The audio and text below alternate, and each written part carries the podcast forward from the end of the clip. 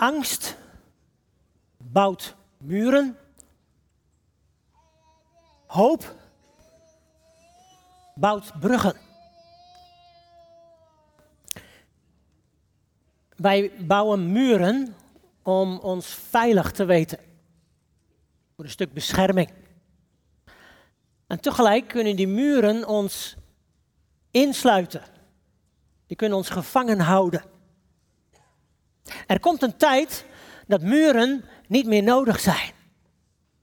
Dat we altijd veilig zijn. En God geeft die veiligheid.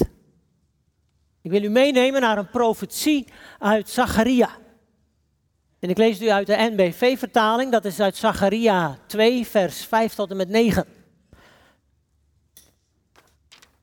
Als je een andere vertaling bij je hebt, dan is het wat ingewikkeld. De NBG-vertaling, die heeft datzelfde gedeelte in Zacharia 2, vers 1 tot en met 5. En ook de herziene statenvertaling heeft dat. Dus kijkt u even goed welk gedeelte u moet hebben, maar het wordt geprojecteerd zodat u het hier ook mee kan lezen voor het gemak. Zacharia 2, NBV vanaf vers 5 en BG, HSV vanaf vers 1.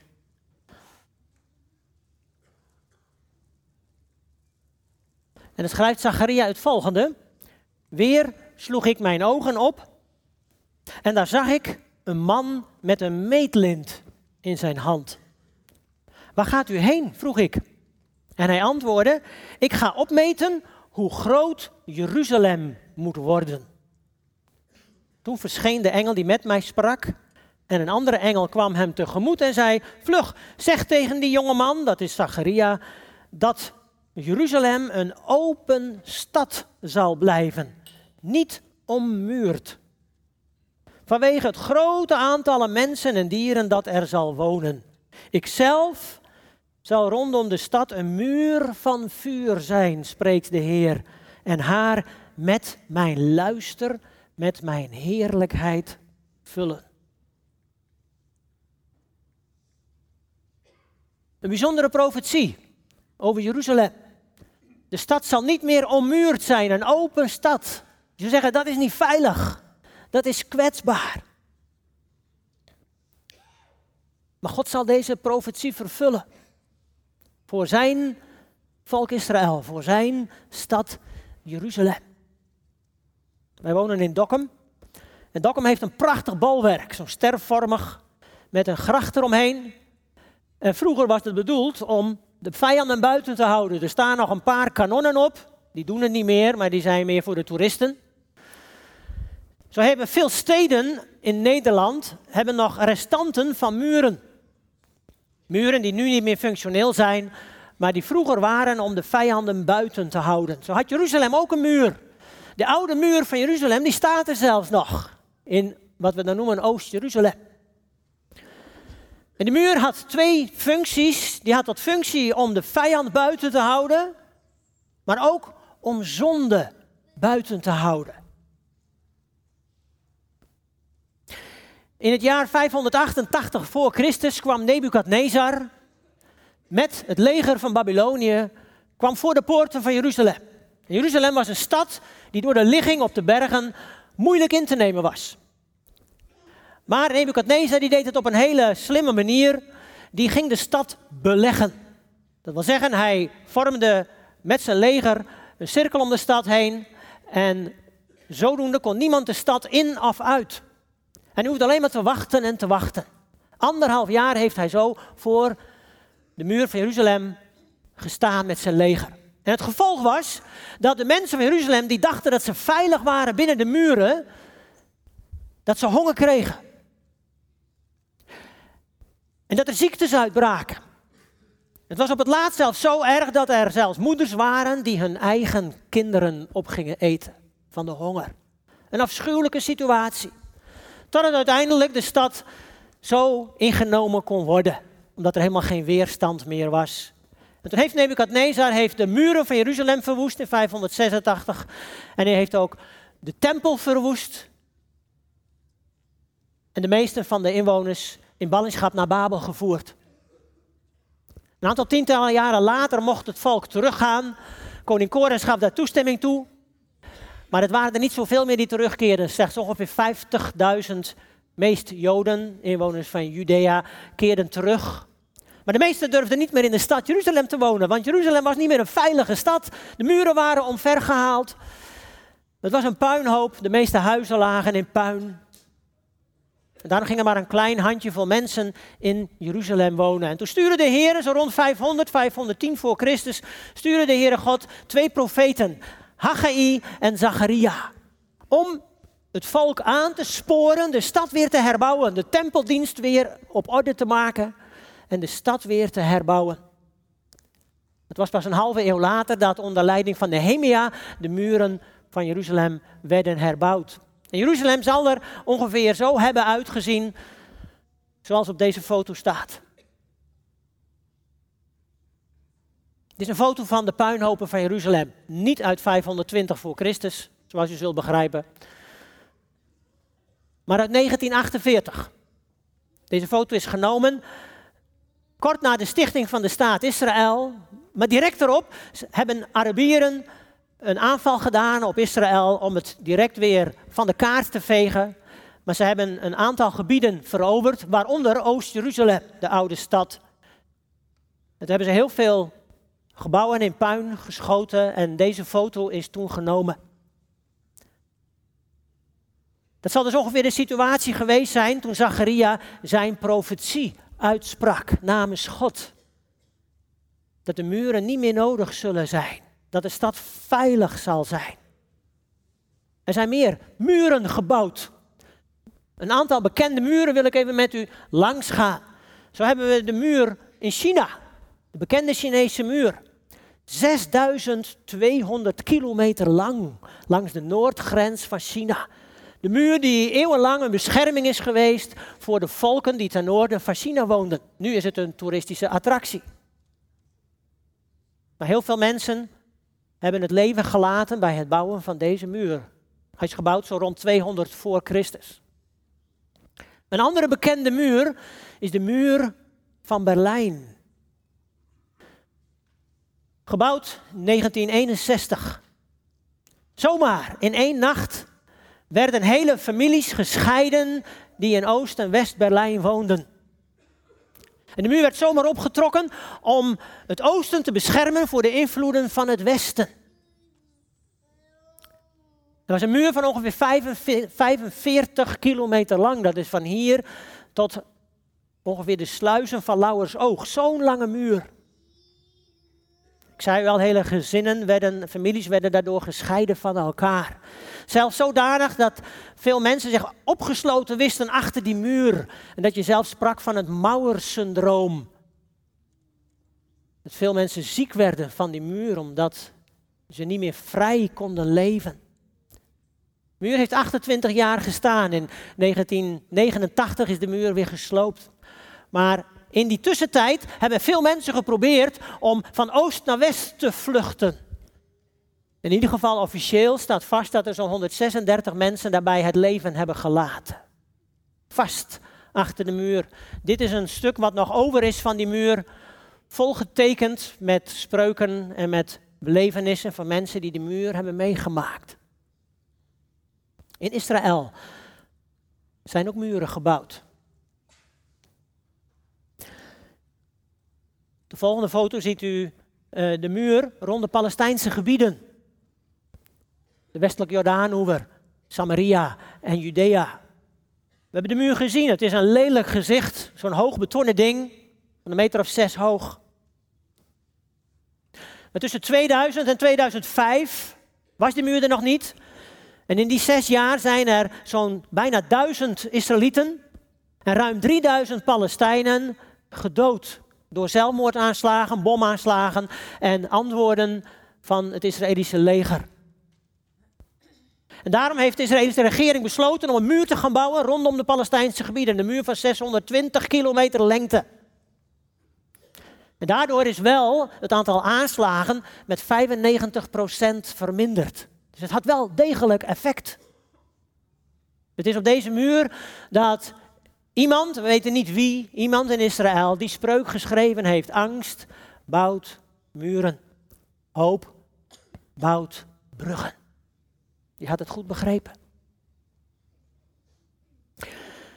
Maar zoals u zelf in het nieuws heeft gezien, de laatste paar jaar komt het gevaar met name uit de Gazastrook.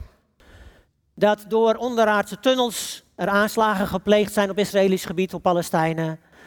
Dat de grens voortdurend bedreigd wordt, met Palestijnen het land Israël willen bevrijden en de grens over willen steken. Dat er brandvliegers op zijn gelaten vanuit Gaza, die heel veel van de natuur in Israël heeft verwoest. Vandaar dat Israël heeft besloten om een nieuwe muur te bouwen.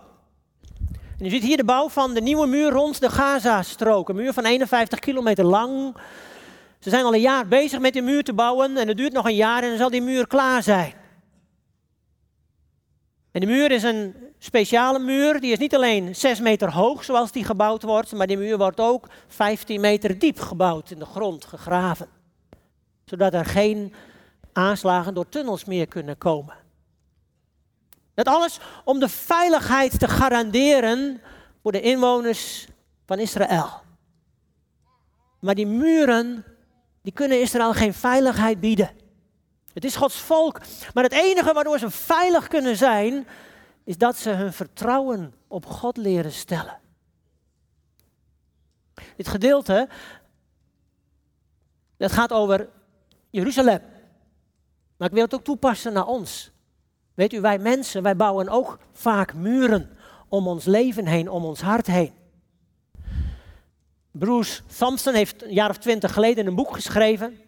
En dat was dit boek, Muren van mijn hart. Je ziet hier een hart gebouwd door bakstenen. De muren die wij in ons leven bouwen om ons hart, dat zijn geen echte muren natuurlijk. Het zijn figuurlijke muren. Maar het zijn muren waarachter wij ons veilig weten of hopen te weten. Vaak als je verwond bent in je hart, in je ziel door iemand, dan probeer je je te beschermen tegen die persoon en dan trek je een muur op. Of als je je schaamt voor dingen die in je persoonlijke leven plaatsvinden, dat je niet wilt dat een ander dat ziet, dan verberg je je achter een muur. We spreken ook van dat je soms niet weet wat achter de muren, achter de voordeur in een gezin gebeurt. En gezinnen die iets te verbergen hebben, die proberen ook om dat zoveel mogelijk binnen de muren te houden. Er is ook heel veel schijnheiligheid bij ons christenen. Want we weten allemaal heel goed hoe we moeten leven, wat er van ons verwacht wordt. En dan proberen we dan ook aan de buitenkant zo goed mogelijk te doen en te laten zien, terwijl het aan de binnenkant soms nog een, een chaos is of een puinhoop. Maar dat willen we liever niet weten voor een ander en we hoeven het ook van een ander allemaal niet te weten. En dan trekken we allemaal muren op, zodat we daar veilig achter zijn en de ander niet alles precies hoeft te zien. Weet u, het gaat wel ten koste van onze relaties met elkaar en onze relaties met God. Nee, de veiligheid die komt niet door die muren. Die veiligheid krijgen we alleen als we ons vertrouwen op God stellen. En Hem onze veiligheid laten zijn.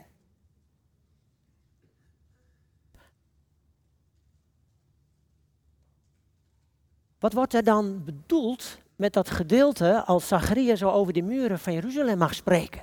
Dat Jeruzalem niet meer ommuurd mag zijn. Ik neem nog eens even vers 8 met u door. Uh, in de andere vertalingen vers 4. Vlug, zeg tegen die jonge man dat Jeruzalem een open stad zal blijven en niet ommuurd. Een open stad zal blijven en niet ommuurd. Vanwege het grote aantal mensen en dieren dat er dan zal wonen. We moeten ons dat voorstellen. Toen Zachariah profeteerde, toen waren er niet zoveel inwoners in Jeruzalem. Ik denk een 10.000, 15.000. Een aantallen worden genoemd in Ezra en Nehemia. Maar gaandeweg, die eeuwen daarna, ging de stad langzaam groeien, langzaam groeien. In de tijd van de Heer Jezus zullen er ongeveer 40.000 Israëlieten in de stad Jeruzalem hebben gewoond. Daarmee was de oude stad vol ongeveer. Maar er waren steeds Vijanden die Israël onderdrukten. De Grieken, de Syriërs, de Romeinen. Ik neem maar dat u de geschiedenis kent in 70 na Christus. hebben de Romeinen met hun legers de opstand in Israël onderdrukt en hebben ze de Israëlieten het land uitgejaagd. Er werd opnieuw de tempel verwoest, Jeruzalem verwoest. En was Jeruzalem eeuwenlang eigenlijk een lege stad. Verschillende volken hebben daar gewoon mensen uit verschillende volken. Tot in de loop van met name dan de 19e eeuw er steeds meer Israëlieten terugkeerden naar het land van de belofte. Ze deden de Aliyah, de opgang, de opgang naar Jeruzalem, om weer thuis te komen in hun vaderland, in het land van de beloften. Het land van de God van Abraham, Isaac en Jacob. En steeds meer Israëlieten kwamen daar. En het groeide en het groeide en het groeide. Denk aan de tijd van Theodor Herzl, die veel aan het sionisme heeft bijgedragen om het volk weer nieuw leven in te blazen. Het was in het jaar 1860 voor het eerst dat er meer inwoners in Jeruzalem waren dan dat er pasten in de stad. Voor het eerst ging men huizen bouwen buiten de muur van Jeruzalem. En begon deze tekst in Zacharia op die manier vervuld te worden. In 1948 is de staat Israël gesticht. Maar direct kwamen de Arabieren en die vielen Israël aan. En die hebben ook het oostelijke deel van Jeruzalem, de oude stad, hebben ze ingenomen. En ik liet u de foto al zien, verwoest. Maar na 1967, toen Israël die gebieden weer heeft heroverd en ook Oost-Jeruzalem heeft heroverd, nam de groei weer toe, werd de stad weer herbouwd.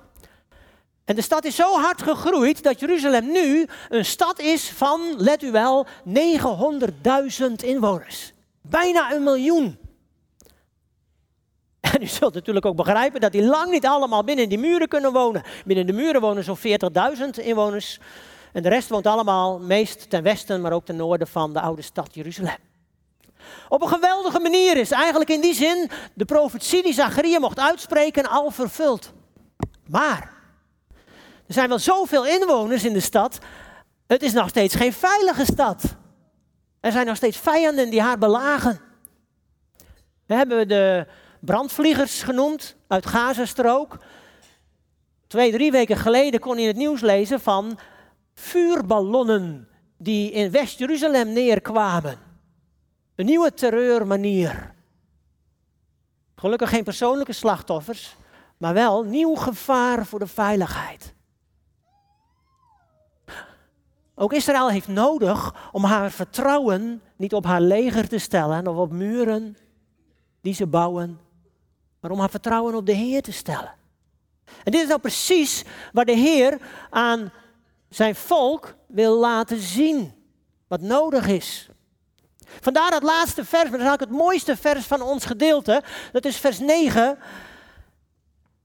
Nee, ik ga eerst, dat vergeet ik inderdaad. Ik wil u eerst meenemen naar, naar een parallel in Jesaja. Van dat vers 8 wat we lazen. Een parallel in Jesaja, Jesaja 49, over uh, de verwoeste puinhopen van Israël. Je puinhopen, je verwoeste en vernielde land. Weldra zal het te klein zijn voor al je bewoners en je aardsvijand zal in de verte verdwijnen. Je dacht dat je je kinderen verloren had, maar eens zul je hen horen zeggen: Het is ons hier te benauwd. Geef ons meer ruimte om te wonen. Ziet u de parallel? Prachtig gedeelte, wat ook aansluit bij ons gedeelte. Zoveel Israëlieten zijn er gekomen ondertussen. En steeds meer keren er terug naar Israël. Er zitten nu al zo'n 7 miljoen Joden in Israël wonen. En er zijn nog steeds 6 miljoen elders. Maar de Heer gaat zijn belofte vervullen. Niet door de muren die ze bouwen. Maar doordat ze hun vertrouwen op God mogen stellen. En dan neem ik u mee naar het negende vers. Die beloften die God geeft. Twee bijzondere beloften. Vers 5 als u andere vertaling heeft. Ik zal zelf rondom de stad een muur van vuur zijn, spreekt de Heer. Dat is de eerste belofte. Geen muur van steen, maar God zelf als een muur van vuur rondom de stad. Natuurlijk ter bescherming van de inwoners. Want het is en blijft Gods volk. Het doet denken aan de muur van vuur die de Heere God was tussen het volk Israël en het Egyptische leger toen ze na de uittocht voor de Schelfzee stonden. Toen de Heere God als die wolk die het volk leidde tussen de beide volken in ging staan. En aan de kant van de Egyptenaren zodanig vuur was, onweer, dat ze niet naar de Israëlieten konden komen om hen opnieuw gevangen te nemen. De Heer beschermde zelf zijn volk totdat ze de Schelfzee over waren getrokken. Deze belofte doet ook denken aan een, een Bijbelgedeelte als Psalm 125. Rondom Jeruzalem zijn bergen, zo is de Heer rondom zijn volk van nu aan tot in eeuwigheid. Een prachtige belofte. Waar ook Israëlieten steeds weer hun vertrouwen op hebben gesteld.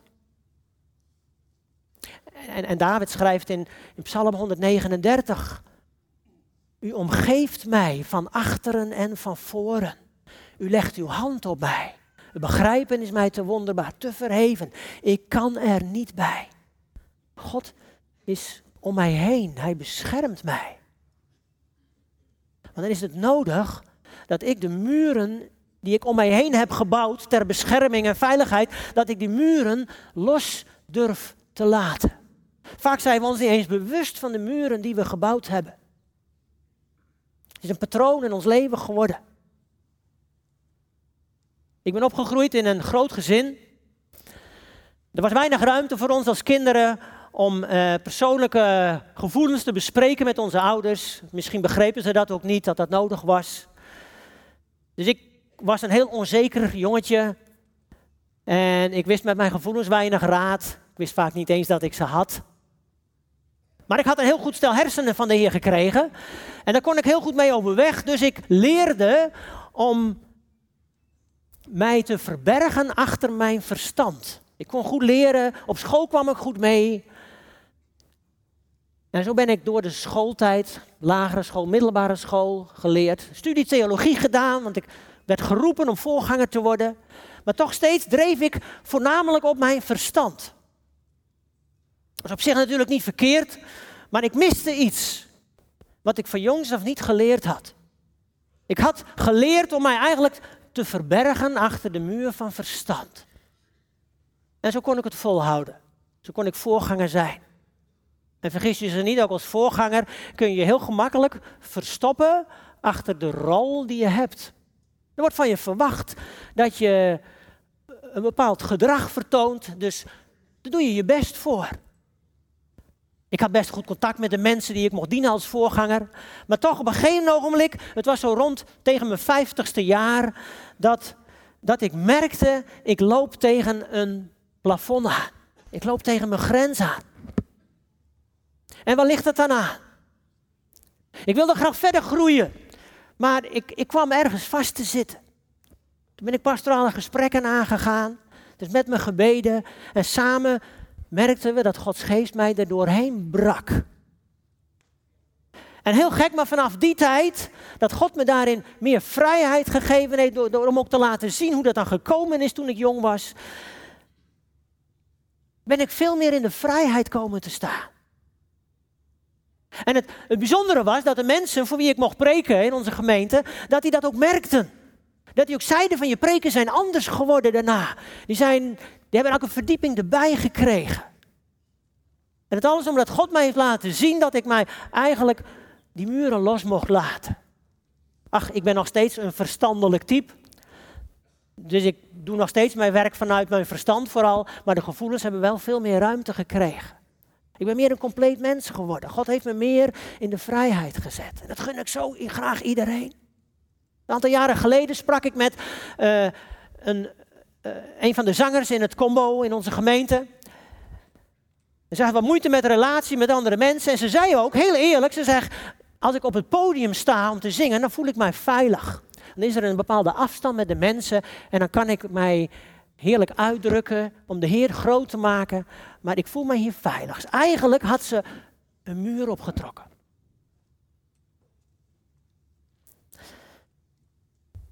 Het valt natuurlijk u ook op dat er vandaag de dag, in deze tijd, dat het zo vaak gebeurt dat er een boekje opengedaan wordt over wat er in iemands leven plaatsvindt, wat hij altijd verborgen had gehouden. Ook veel leiders in onze christelijke gemeenten, die vallen daardoor.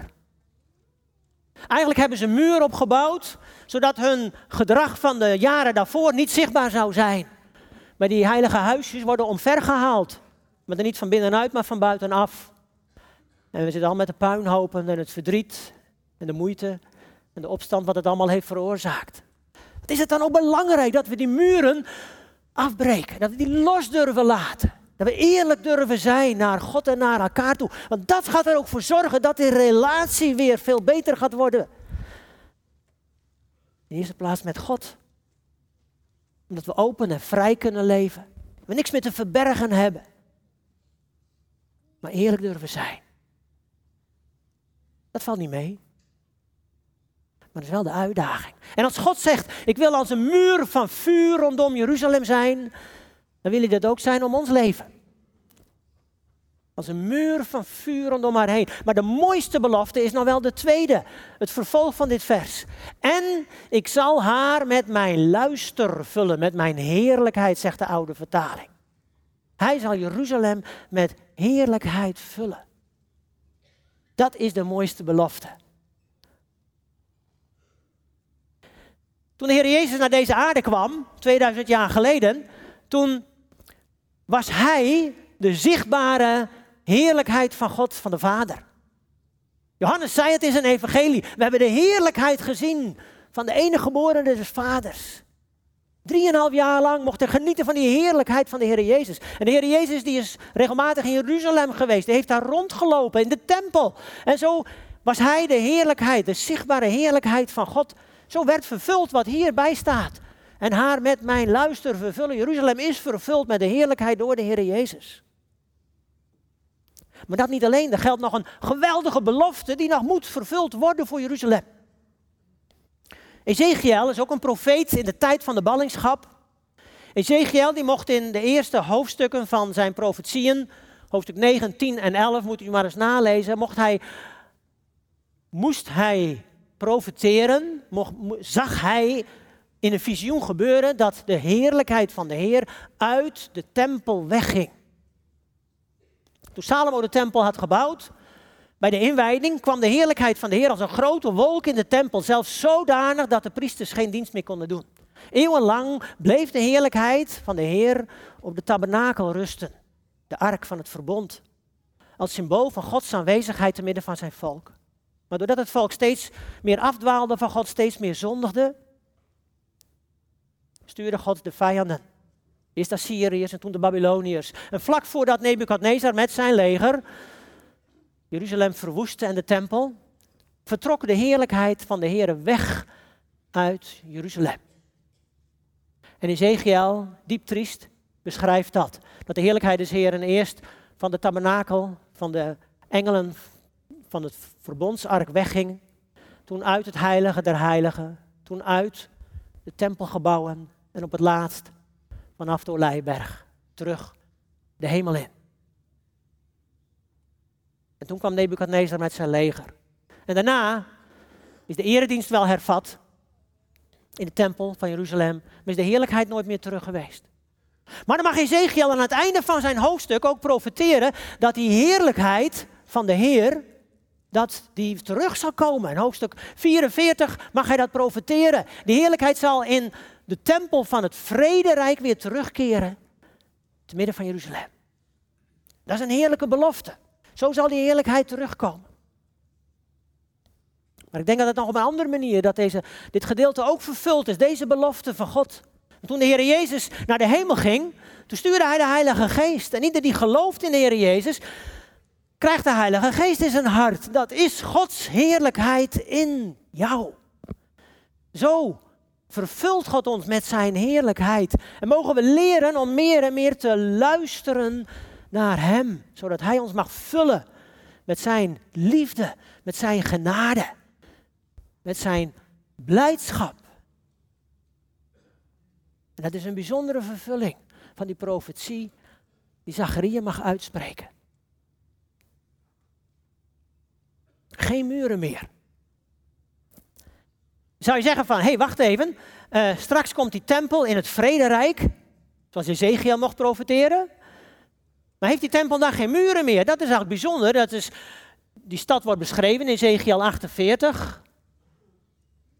Het Jeruzalem in het komende duizendjarig vrederijk. Maar dan heeft die stad, die is ongeveer drie bij drie kilometer in het vierkant, dan heeft die stad wel een muur met twaalf poorten erin. Dus die staat is niet de vervulling van deze profetie van Zacharia. Hoe zou je denken, dan misschien het nieuwe Jeruzalem, straks op de nieuwe hemel en de nieuwe aarde. Het nieuwe Jeruzalem is een hele bijzondere stad in de eeuwigheid. Die is 2300 kilometer lang. Dat is ongeveer van hier naar Moskou. En 2300 kilometer breed. En nu komt het meest vreemde: 2300 kilometer hoog. Dat, dat is een soort kubusvorm. Een soort flat met heel veel appartementen. Die kamers die de Heer Jezus aan het klaarmaken is voor ons. Ik weet niet meer hoe ik me dat voor moet stellen. Maar het bijzondere is, er wordt wel genoemd dat er een hele grote muur omheen zal staan. Van 144 L hoog. Dus een muur van 72 meter hoog ongeveer. Dat is een aardige muur. Met in die muur aan elke kant drie poorten. Ik denk niet dat dat is omdat je dan de buitenkant niet kunt vinden hoe je eruit moet. Want op de 2300 kilometer drie poorten, dat is niet zoveel. Hoe dat allemaal precies zo zal zijn, ik denk dat ik het niet meer begrijp en dan ook niet meer kan uitleggen. Maar het geeft mij wel aan dat de vervulling van die profetie van Zacharia niet zozeer gezocht moet worden in het vrederijk of in het nieuwe Jeruzalem. Maar dat die vervulling door de Heer is. Ook in ons vandaag de dag. Dat ook wij vrij mogen zijn van onze muren. Onze veiligheid niet meer zoeken in muren die wij optrekken of letterlijk bouwen. Maar dat we zeggen, Heer, u bent mijn veiligheid. Weet je wat Paulus dan zegt in Romeinen 8? Dan zegt Paulus van, we zijn gerekend als slachtschapen. We worden eigenlijk iedere dag geslacht door wat ons overkomt. Maar, zegt hij dan, niets en niemand kan mij scheiden van de liefde van Jezus Christus. Verdrukking nog benauwdheid, honger nog gevaar of het zwaard, hoogte nog diepte, machten nog krachten. En Paulus die wist wat hij over sprak, want hij had alles meegemaakt. Alle tegenslag had hij ondervonden. Maar hij zegt, dat kan mij niet scheiden van de liefde van Christus. Hij had geleerd om die muren los te laten. En alleen het te verwachten van de veiligheid van de Heer. En als je dit gedeelte, deze machtige beloftes zo nog een keer tot je door laat dringen. De Heer wil een muur van vuur rondom je leven zijn. Een beschermend vuur. En zijn verlichtende heerlijkheid in je hart.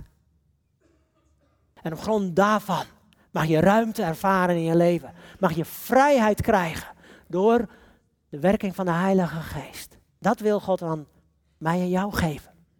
Als wij de muren durven los te laten. Dat wil God aan zijn volk Israël geven. Dat wil hij aan Jeruzalem geven. En dat zal straks gebeuren. Zullen we samen bidden. Heer, Heer Jezus, dank u wel dat u naar deze aarde gekomen bent.